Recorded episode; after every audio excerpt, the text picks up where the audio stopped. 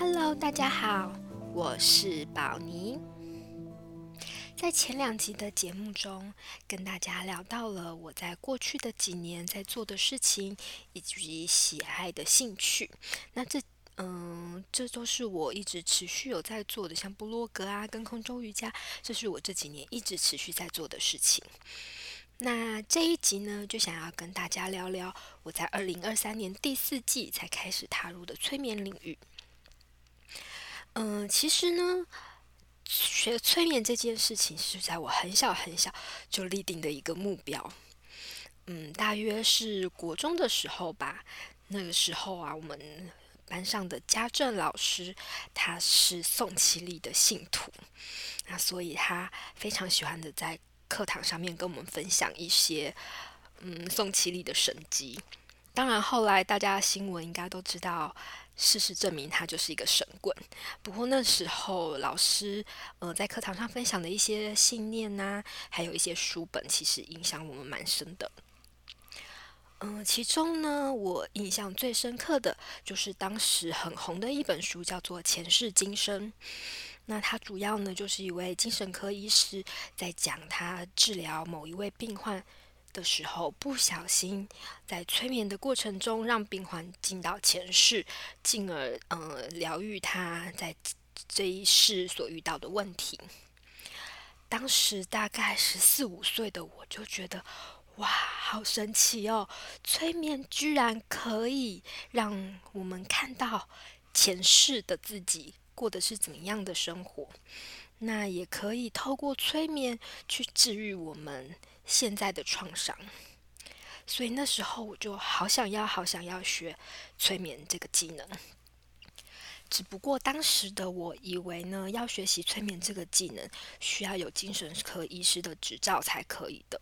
所以啊，嗯，当医生这件事情，我其实并没有太大的兴趣。所以呢，暂时的放把它放到了一旁。直到我上高中的时候。嗯，有一些大学的学长姐会回到学校来跟我们介绍他们的科系。那当时呢，有我记得有一位台大心理系的学长，那有回来跟我们介绍台大心理系。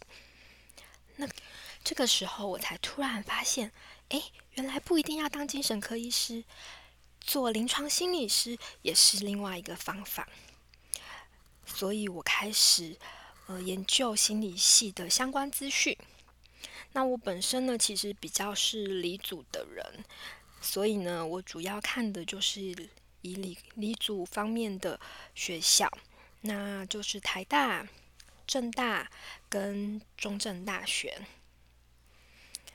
那当时的我就以这三所学校为目标。嗯，不过呢，因为我的成绩应该算是可以考得上国立大学。那中正大学呢？嗯，因为已经到了嘉义，对我来说觉得距离有点遥远，离家有点遥远。我们家主要是在北部，所以觉得中正大学有点远。那政大虽然它当初是被分在三类组的科系，可是嗯，政大的强项还是以法商文学院为主，所以政大其实也并不那么在我的考虑选项范围之内。那因为这样子的条件之下呢，所以我变得不得不只有台大心理系这个选项。那当时其实我成绩并没有很好，所以要考上台大心理系其实是蛮蛮困难的一件事吧。不过因为相信了吸引力法则，所以呢，宇宙都帮助我，让我最后以蛮高的成绩考上了台大心理系，那吓坏了我身边的朋友们。嗯，这就是我一开始为了催眠所做的努力。不过后来上了大学之后呢，这件事情，这个小小的理想就有点被我淡忘了。加上台大心理系的临床组真的真的非常难考，所以我就把这个梦想呢就放在一边。后来并没有再念心理系的研究所，而是转念商科的研究所。一直到了二零二三年，因为我的人生发生了一点嗯变故吧，于是呢，我开始想要找寻一些心理的平衡，然后来疗愈自己的身心。